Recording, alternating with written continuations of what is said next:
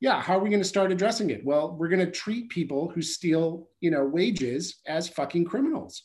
That's what we're going to do. I mean, there aren't any repercussions for this crime.